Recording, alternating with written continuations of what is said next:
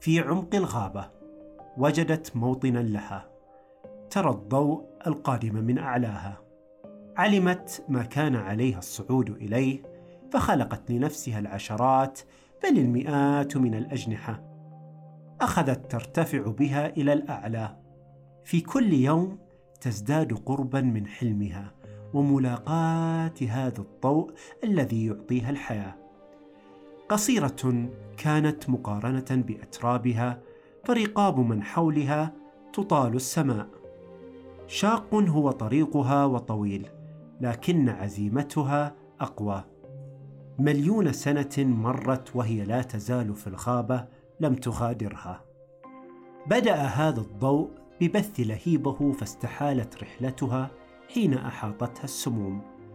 ترى من حولها يموت ببطء بينما هي لا تزال تتنفس. متسلحة بما قاله نيتشه، ما لا يقتلك يجعلك أقوى، أخذت تلتهم هذه السموم وتمتصها في جسمها. واصلت مسيرتها حتى أنقذت عشيرتها من خطر لم يكن منه منفذ. إنها السرخس، النبتة التي أنقذت العالم من الهلاك. فقبل 50 مليون سنة أنقذ السرخس كوكب الأرض حين كان يعاني من ارتفاع معدلات ثاني أكسيد الكربون في الهواء. امتص الأزولا أحد أجناس السرخس نصف حجم هذا الغاز، مخلفا بذلك ما يعرف اليوم باسم حدث أزولا، ما ساعد على تطور أنواع جديدة من السراخس التي امتصت المزيد منه، فأدى لانخفاض معدل درجات الحرارة على الأرض، وأعطى فرصة لأشكال أخرى من الحياة عليها. وتعتبره قبيلة الماوري، السكان الأصليون لنيوزيلندا، رمزاً للبدايات والحياة الجديدة. أما في اليابان فيرمز للعائلة والأجيال القادمة. وفي بريطانيا وتحديداً بعصر الملكة فيكتوريا كانت نبتة السرخس تمثل لهم التواضع والإخلاص. للسرخس اليوم استخدامات عديدة، لعل أشهرها الفوائد الصحية.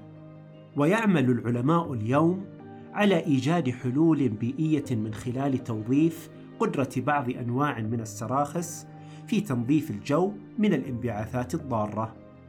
الحديث عن السرخس يطول ويطول، وحديثنا في بودكاست سرخس لن ينتهي أبداً.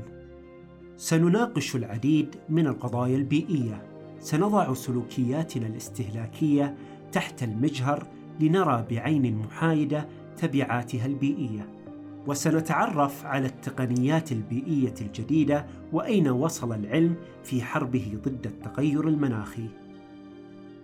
انضم معنا في رحلة توثق مرحلة جديدة حاسمة من تاريخ كوكب الأرض. بإمكانك الاستماع إلينا عن طريق ابل-بودكاست أو جوجل بودكاست، أو من تطبيق البودكاست المفضل لديك. نسعد بتواصلك، وشكراً لاستماعك. إلى اللقاء.